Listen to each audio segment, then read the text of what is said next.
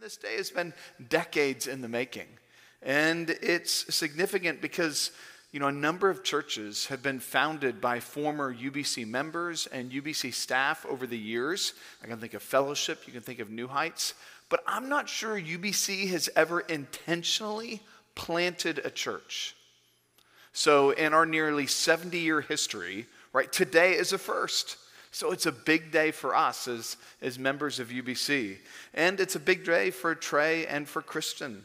You know, they've spent, you all, what, the last six years or so praying for this day, preparing for this day, working toward uh, this day, and it has finally arrived. We're getting to celebrate that together. And one of my greatest joys in pastoral ministry genuinely has been to witness Trey grow as a shepherd over these last number of years. So I've had a front row seat working with Trey to his various personalities, of which he has become famous and, and well known for. So there's the right there's the jokester Kappa Sig Trey that some of us knew better in years past. There is the sort of comedian college ministry Trey that we've got to appreciate. There's the playful out of town Trey, and if you've not experienced that, you've just try to take a trip uh, with with Trey.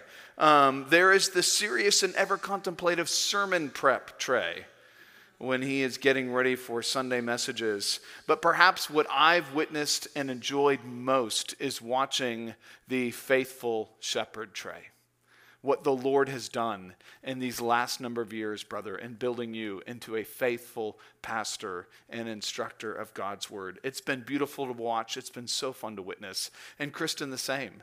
The way you've grown in these last number of years, the way you are increasingly discipling women and pouring into women and becoming more confident in your ability to instruct them in God's word and to teach them God's word, it's been a beautiful thing to see.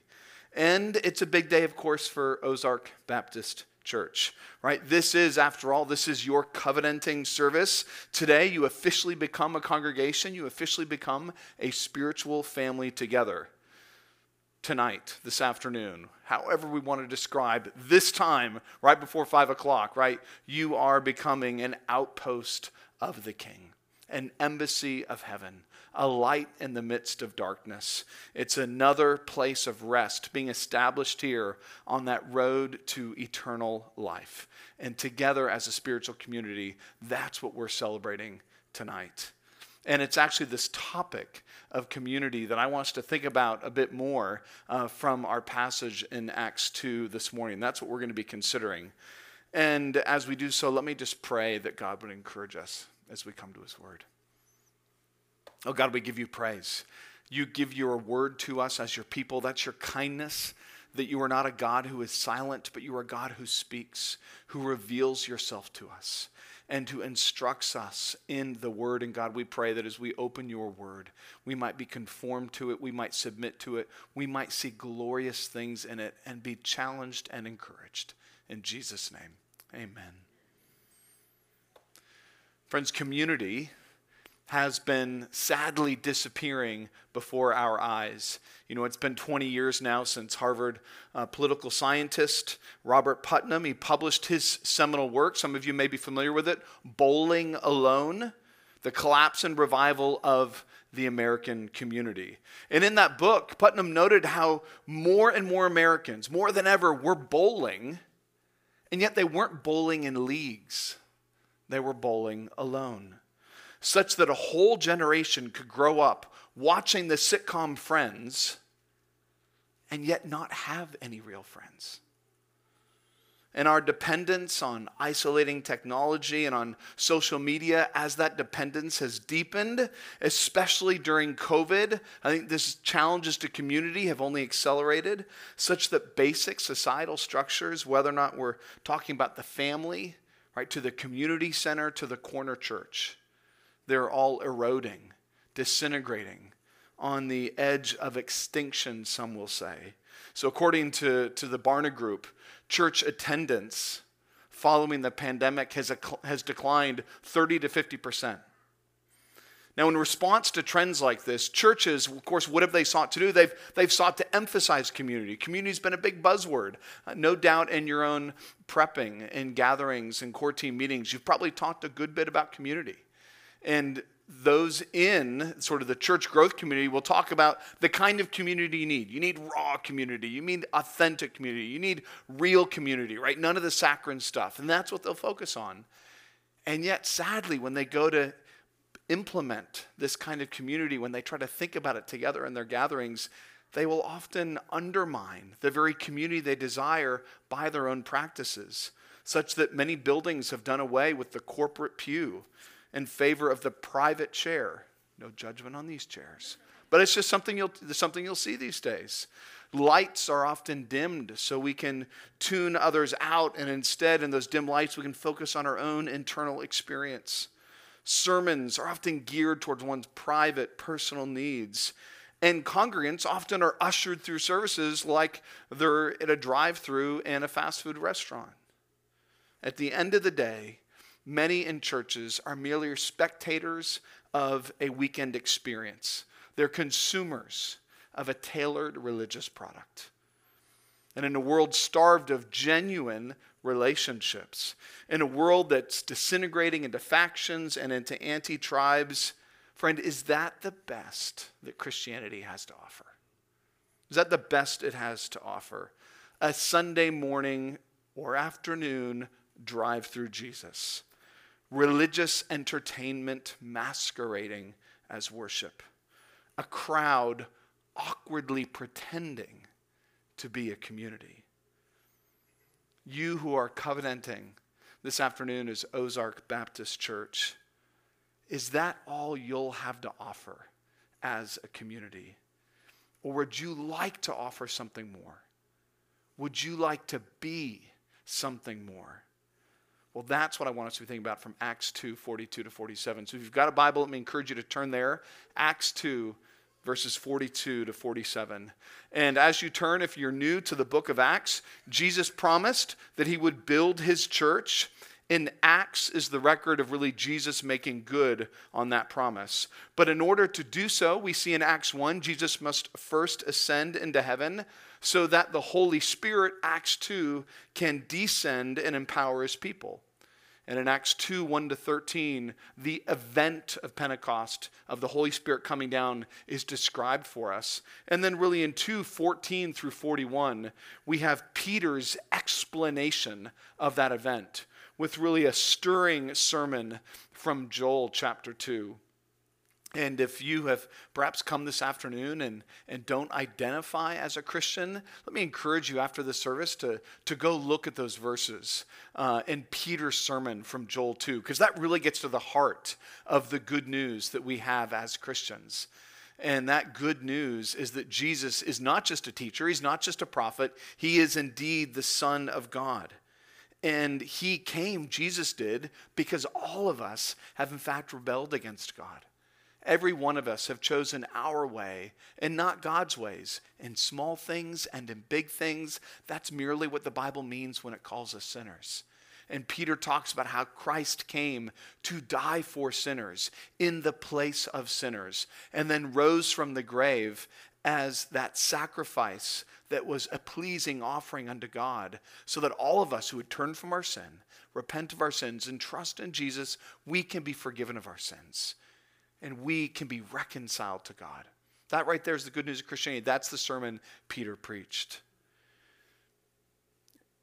And yet, the, the new community that heard this sermon, it's a revival that breaks out. So as you keep reading, 3,000 people responded to this sermon. Imagine next week, you preaching, 3,000 people breaking out right? That's what happened there in Jerusalem. 3,000 repent and believe. They're baptized, they're brought into the church. It's a promising start to this community, but what will be the effects? Right? Will there be anything distinct, anything unique, anything compelling about this community that's going to mark them? That's what 242 through 47 is all about. So, as you all are using at OBC, the Christian Standard Bible, let me just read from the CSB, Acts 2:42 they devoted themselves to the apostles' teaching, to the fellowship, to the breaking of bread, and to prayer. Everyone was filled with awe, and many wonders and signs were being performed through the apostles. Now all the believers were together and held all things in common.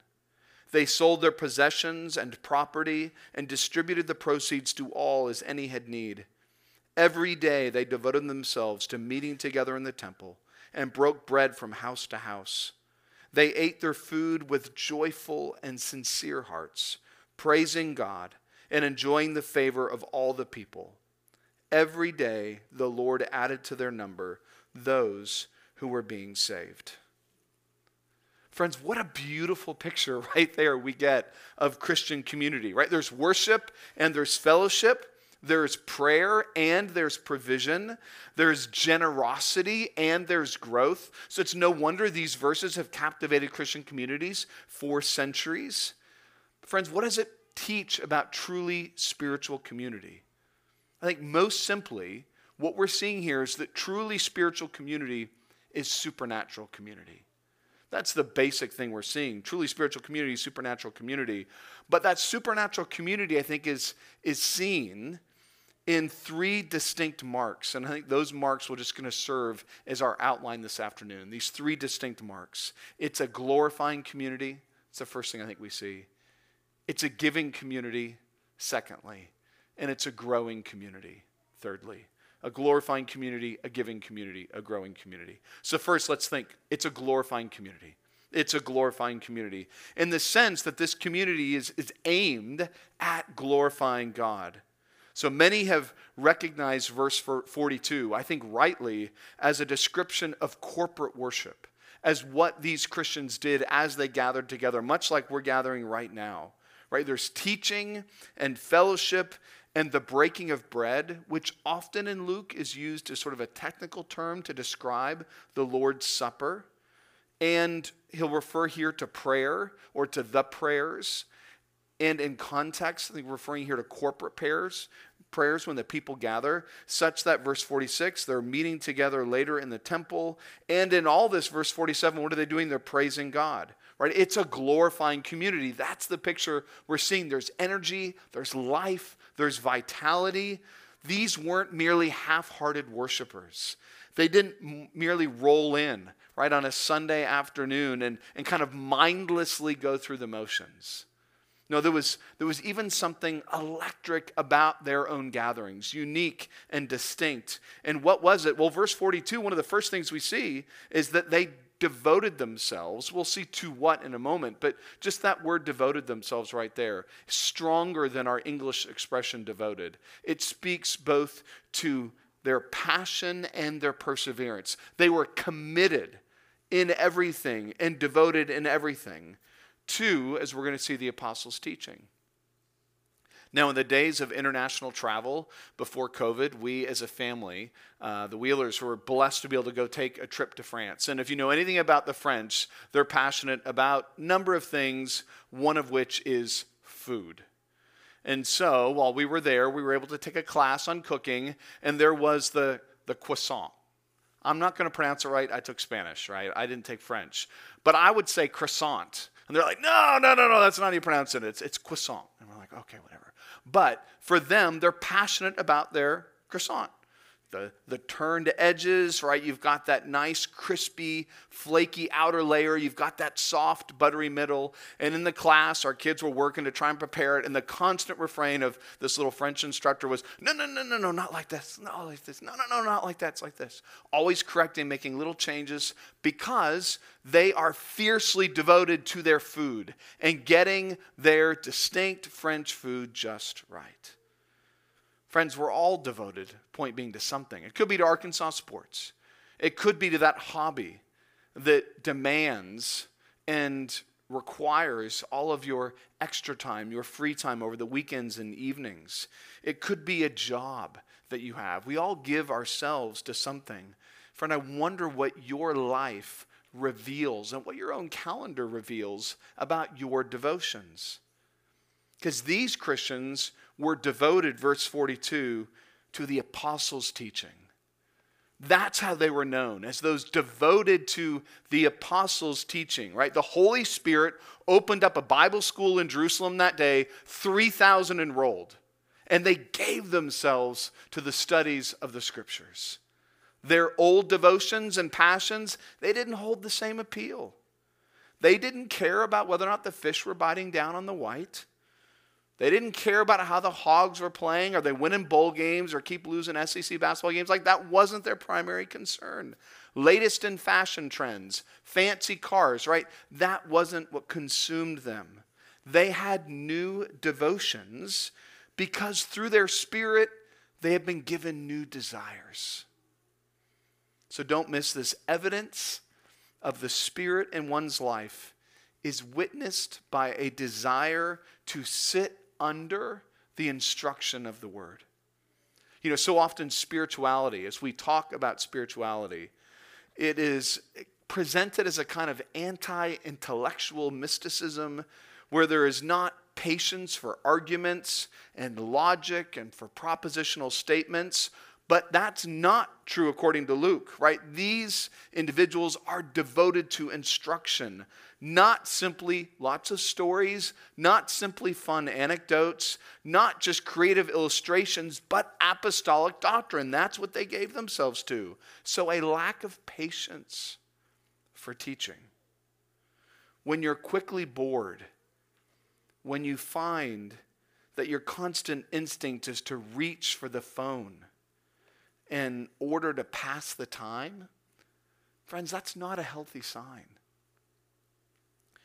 Which means instead that according to Luke, what we're seeing is that those who are immersed in the Spirit and those who are devoted to this Spirit, who possess the Spirit, are equally immersed and devoted to the Scriptures, which means healthy congregations will crave a healthy diet of sound doctrine because it's the Spirit of God that leads the people of God to submit to the Word of God through the teachers of God. Because, friends, that's just the design of God. That's how we built it, that's how we created it. So, to Ozark Baptist, right, speaking to you as a congregation this afternoon, you know, church planting consultants will tell you that what you most need in a planting pastor is a young man who can plant vision. You got to have a guy who can motivate the masses, right? That's what you need. Or maybe you need a man with great charisma who can captivate with stories. Or you need a man who's relatable one who's relational, who's, who's really good with people, and as a bonus, if he looks the part, right, handsome family and all, right? There you go. Like you've got the whole deal. All those things, friends, are fine. They're all fine. But the primary job as a pastor is to say again what God has already said. It's that simple. The primary job of a pastor is simply to say again what God has already said. Because while we create with hands and shovels and bulldozers, God creates with words. He creates with words, which is why God's word must always lie at the centerpiece of your services, your weekly assemblies. You know, the word, it's, it's been cold, not today, but it's been cold. And what do you want to do in a cold day? You want to gather around the hearth. All right, you want to gather around the center of that room where there's the fireplace, where it's warm. The word is like that hearth in winter, where you all come and you gather and you circle around the center of that fire to receive warmth and comfort and respite and encouragement. That's how the word ought to function in the corporate life of a church you gather around it like we are now to warm ourselves, to, to warm our own affections, to rekindle our passions, to revive our souls, so that we can enter out into the bitter cold of the week. Which means, Trey, this is just a good reminder for you, brother, that the supernatural, life giving power of God's word, that too needs to be the center of your ministry to these people.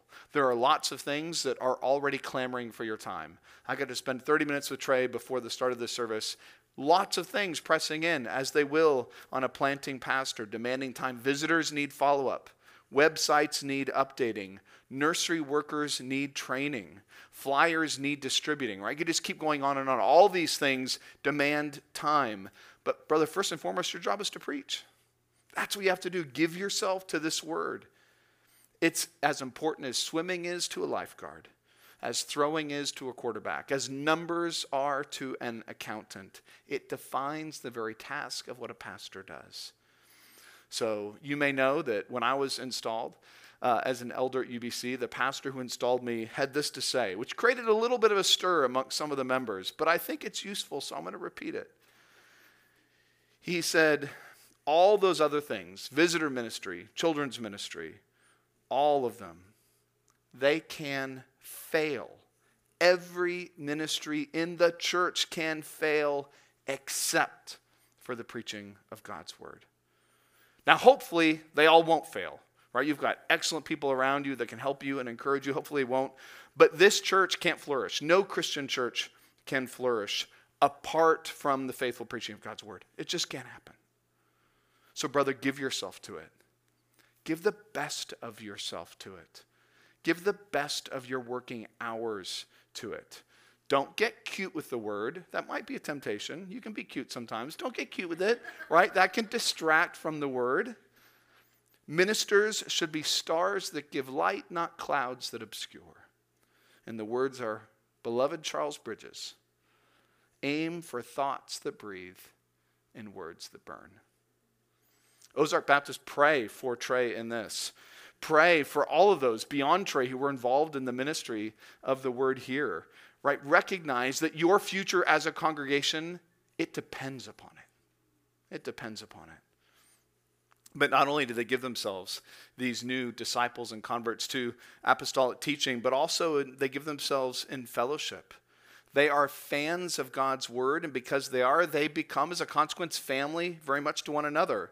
Not merely because they sit under the same teaching every week, though it's true, but because they're living out that teaching together throughout the remainder of their week. Part of what we're seeing is how they glorify God as well through the breaking of bread, through prayer. So Luke has in mind, likely here, not just any meal, but the Lord's Supper. That expression, the breaking of bread, as I noted often for Luke, is a reference to the Lord's Supper, and especially depending upon context. And here, talking about the corporate services. And friends, the Lord's Supper, recognize when you take it here in just a few minutes, it is how a church communes with Christ and with one another as they commemorate Christ's death together, as they covet his return together, and as they commit themselves to his body together. You know, as one author helpfully put it, the, uh, the apostles preached to the ear about Jesus, and the table preaches to the eye about Christ. So when we partake of the Lord's Supper, you know, recognize what we're not doing is we're not just having a supercharged quiet time. We're not just having our own personal private moment with Jesus. No, instead, we are proclaiming our union with Christ and our union and our communion with one another. And that union is underscored in how these individuals prayed together. It seems these prayers are not merely spontaneous prayers, or not just small group prayers per se, but, but corporate, even a bit more formal. So in the original language, first sort of to the prayers, it seems there were distinct, specific prayers in mind, which is why, as a church, it is good, as you're already beginning to do, to carve out time to pray. Friends, that's what spiritual people do. They pray. When God's people gather, prayer shouldn't be the casual afterthought. It shouldn't be the filler between music sets because truly, spiritual communities are praying communities. Now, my former pastor also gave me this counsel. I'll pass it on to you all as well at OBC. He said to me, Brad, pray so often in your services that nominal Christians become bored talking to the God they only claim to believe in. He said, Don't be bothered by that. Let them get bored. Real, genuine Christians will love it and will cherish it. Because, friends, we don't live by intuition, right? We live by the Lord's direction. And the Lord guides and directs through His word and through prayer. So, OBC, will this be the kind of glorifying worship that characterizes your community together, where doctrine is deep and fellowship is still deeper, where the Lord's Supper is celebrated and where prayers together are richly offered, where there is a sense of reverential awe and not merely light and momentary amusement. Friends, pray for it because that's what true spiritual community is. And try as, as it might, the world recognize the world can't replicate this. The world also can't ignore it. But they can sit in awe of it, as we see from verse 33, and they can be drawn to it. So, friends, strive after this, even as you pray for this kind of community amongst you. But not only are they glorifying communities, secondly, just notice they're giving communities. They're giving communities. That's part of what Luke is noting in verses 44 and following. So if 42 sort of describes their corporate life together, I think verse 44 begins to mark this transition into some of what described their, their personal, individual lives together this act of selling possessions and property, for example, that's what they would have done as individuals. And they wouldn't have done that in their corporate assembly, um, but that's what they would have done in their daily lives and shared that in their daily lives. There is, of course, that expression, verse 46, every day, speaking to their what? Their daily lives together. And what marked them? Well, we read, verse 44 now all the believers were together and held all things in common. They sold their possessions and property and distributed the proceeds to all as any had need. So notice verse 44 all who believed had, verse 45, all, or rather, verse 44, all who believed had what? All in common. Verse 45, and distributed to all, to any that had need. That's pretty radical spiritual community right there so radical that this is going to make some of us, right, who live in a, in a capitalist society, we're like, eh, what's going on, right? It makes a little uncomfortable, this kind of community. Now, I don't think he's advocating a kind of socialism or communism. This is all voluntary, it's not obligatory. We could get into a long aside upon that. I'm going to pass. But there is an unmistakable call to radical generosity, and that should mark all Christian communities. The church is a family. And what do healthy families do? They care for one another. I wonder, my Christian friend, are you generous towards God's people like this? Or do you read these verses and think, ah, it's just that spiritual community I've never seen and have not known or been a part of and hasn't defined me?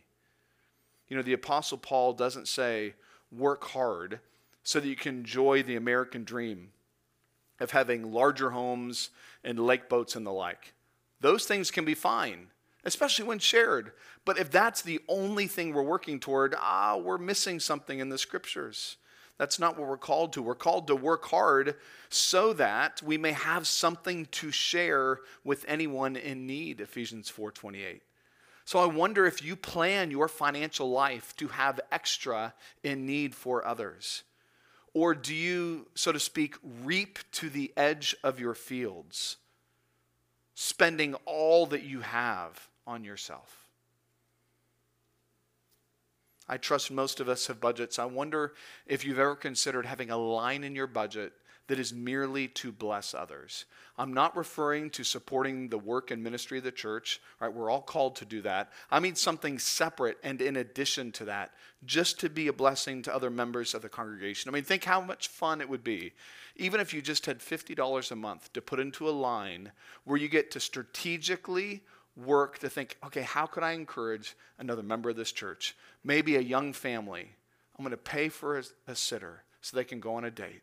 Or maybe there's a single woman who doesn't have much and she really needs an oil change. Yeah, I'm going to I'm going to take her car and I'm going to get her an oil change. I mean, how fun would it be? And imagine what the strategizing would be and the joy in actually spending that line each month. Be a great thing to do.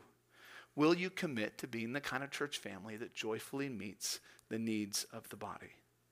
But notice it's not just that their, their wallets and their pocketbooks that are open, it's their homes as well. Verse 46 they break bread there in their homes, receiving their food together. In that context, I think there he's just, Luke's referring to, to meals in particular. And, and why do they have these meals together? Well, it's because they value people over simply possessions. They value the spread of the gospel and encouragement in the gospel over the preservation of their own stuff. They value the spiritual fellowship that meals can afford more than whether or not the dish is perfect or more than whether or not the house is tidy and perfect and in order. So recently, my wife and I were just looking at our calendar and we're like, oh, we actually have a Sunday coming up where we don't have anyone planned to be over. And so I thought, all right. So we, we thought about it, prayed. We, we reached out. I reached out to an older saint of the church and just said, hey, love to have you over this Sunday. We've got some leftovers from New Year's. Love to have you come. Well, she showed up on Sunday and we pulled the leftovers out. They were great, but I mean, they're leftovers. We pulled all the dishes out, we laid them out, and I just looked at her and I said, Hey, here's a plate. Like, dig in, there's the microwave. And she laughed and looked at me a little amused because she thought I was kidding when I said, Come over for leftovers. This woman knows how to throw like a world class party. And this was not that, obviously. Uh, and so she sort of chuckled and laughed and realized, no, we were dead serious. It's, it's truly leftovers. And, you know, we sat down, but I'll tell you this we would not have had that meal if we had to pull out Crystal and China and make a whole new meal. Like, we just wouldn't have happened. And in God's providence, that sister was with us for an hour and a half in a hard season of her life, and she was able to share a good bit, and we had wonderful fellowship. And she wrote a note and kind of joked about the leftovers, but it meant the world to her, and it would not have happened if we had to sort of do it out perfectly and right. That doesn't mean your house is trashed and you're like, oh, eat whatever you want, you know, and you throw some bread and peanut butter at them. But, you know, there's, it's good to do some hospitality, but it doesn't have to be exquisite and extravagant. It can be simple, it can be plain. The point is being not fancy, the point is just being faithful and having one another in our own homes. So, friends, will such hospitality mark you all as a congregation?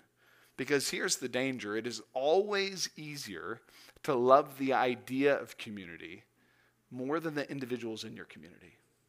Always easier to love that idea more than the actual individuals. But truly spiritual communities are giving communities, beginning with those in their own spiritual family. But lastly and thirdly, I want you to just notice they're not just glorifying communities and giving communities, they are growing communities too. That's the third mark. They are growing communities. We notice the, the fruit of their living, verse 47, was part they were enjoying the favor of all the people. Because when we corporately glorify God as we're intended to, and we individually give to, to one another as we're meant to, the world can't help but take notice. You know, in 125, there was a man named Aristides who, who wrote to the Roman Emperor Hadrian. And he was trying to explain to the Roman emperor why it was that Christianity, despite great oppression, continued to spread. And this is what, this is what he said to the emperor. He said, Through love, they persuade all to become Christians, slave or free, and they call them brethren without distinction. They go their way in modesty and cheerfulness. Falsehood is not found among them. They care for the widow. They deliver the orphaned. And whenever the poor passes from the world, each one of them gives heed to him and carefully sees his burial. And if there is any among them, any that is poor and needy, and if they have no spare food, they fast two or three days in order to supply to the need their lack of food. Right? What a beautiful description right there of this kind of glorifying and giving community. While non Christians may not find the gospel we preach attractive, they should find undeniably attractive the grace and generosity that arise, the kind of living that arises out of this gospel. Thus, we read verse 47 that every day the Lord added to their number those who were being saved. The Lord here in verse 47 is a reference to the Lord Jesus, right? He, the head of the church, promised that the gates of hell, right, would not prevail against his church. And so, in the power of the Spirit, we're seeing Jesus right here make good on that very promise to his people. My Christian friend, all faithful ministry is grounded in this confidence that Christ will build his church. And every church plant must have this confidence not necessarily that it will be this church. He will build his church. Not every local individual congregation may thrive and succeed, but he will build his church, and Christ is the one who will do it. Not us, not our programs, not our catchy slogans, not our theatrical performances. That's not what's going to build Christ's church. It's Christ's work because it's his church. We sow, he grows. We preach, he must give the increase. So to think otherwise and to be tempted that in some way the power lies within us, within our own creativity, within our own imagination. It's about skills and tactics. If we become susceptible to that kind of thinking and right words and right moods and, and all the rest, then we turn the grace of God into the gimmicks of men. And we wonder why our ministry has no power, no perseverance, no permanence, conversion and growth. That is all the Lord's work before it is ever our own work. And notice that Christ did not add them without first saving them. That's something we see very clearly in the preceding verses. He did not add them without first saving them. So there's the Bible has no concept of nominal Christianity. Nor did he save them without adding them. So there's no solitary Christianity either. Right? The church should be comprised of Christ's people, and all of Christ's people should congregate in a church, because that's how he designed it. And right here already, we're beginning to see the Bible's teaching on regenerate church membership, how those in God's community are saved, and all those who are saved ought to be brought into God's community, right? Salvation, church membership, those things ought to go hand in hand. It's why, as OBC and as members, you want to be really careful who you take into membership. You want to make sure that they possess a credible profession of faith. Because membership in a church, it's not merely, at the end of the day, just a statement of affection. It's not about duties and privileges and voting rights and those things we can sometimes confuse it with. It's about fundamentally whether or not someone is a citizen of heaven and whether or not we're going to commit to loving them and seeing them by the grace of God get to heaven. It's why if you're here and you're professed to be a follower of Christ, right, you want to most basically evidence that commitment by committing to a church, which is wonderfully what you're doing if you're here for OBC's covenanting service, right? To, to fellowship with Jesus. Friends, community is how we, we started thinking about Acts 2. It's how we opened. A lot of people are still talking about community even more now in these COVID days. Many foretelling the demise of community, or the demise, I should say, of it.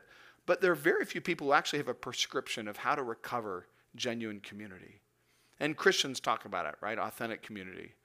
But I hope you see that the kind of community the Bible talks about is so much more than just coffee and passing conversations after the service. It's more than a small group meeting every number of weeks. The kind of community the Bible portrays is corporate and it's caring. It's equally concerned with the worship of God and with the welfare of one another's. It is sticky and it's personal. Right? Bibles opened, heads bowed, hearts grateful, hands busy, wallets empty, and lives intertwined. This isn't the kind of community you can artificially create. You can't program it. The Spirit, though, can produce it. Glorifying, giving, and by the grace of God, growing communities. Friend, will that describe OBC? Let's pray.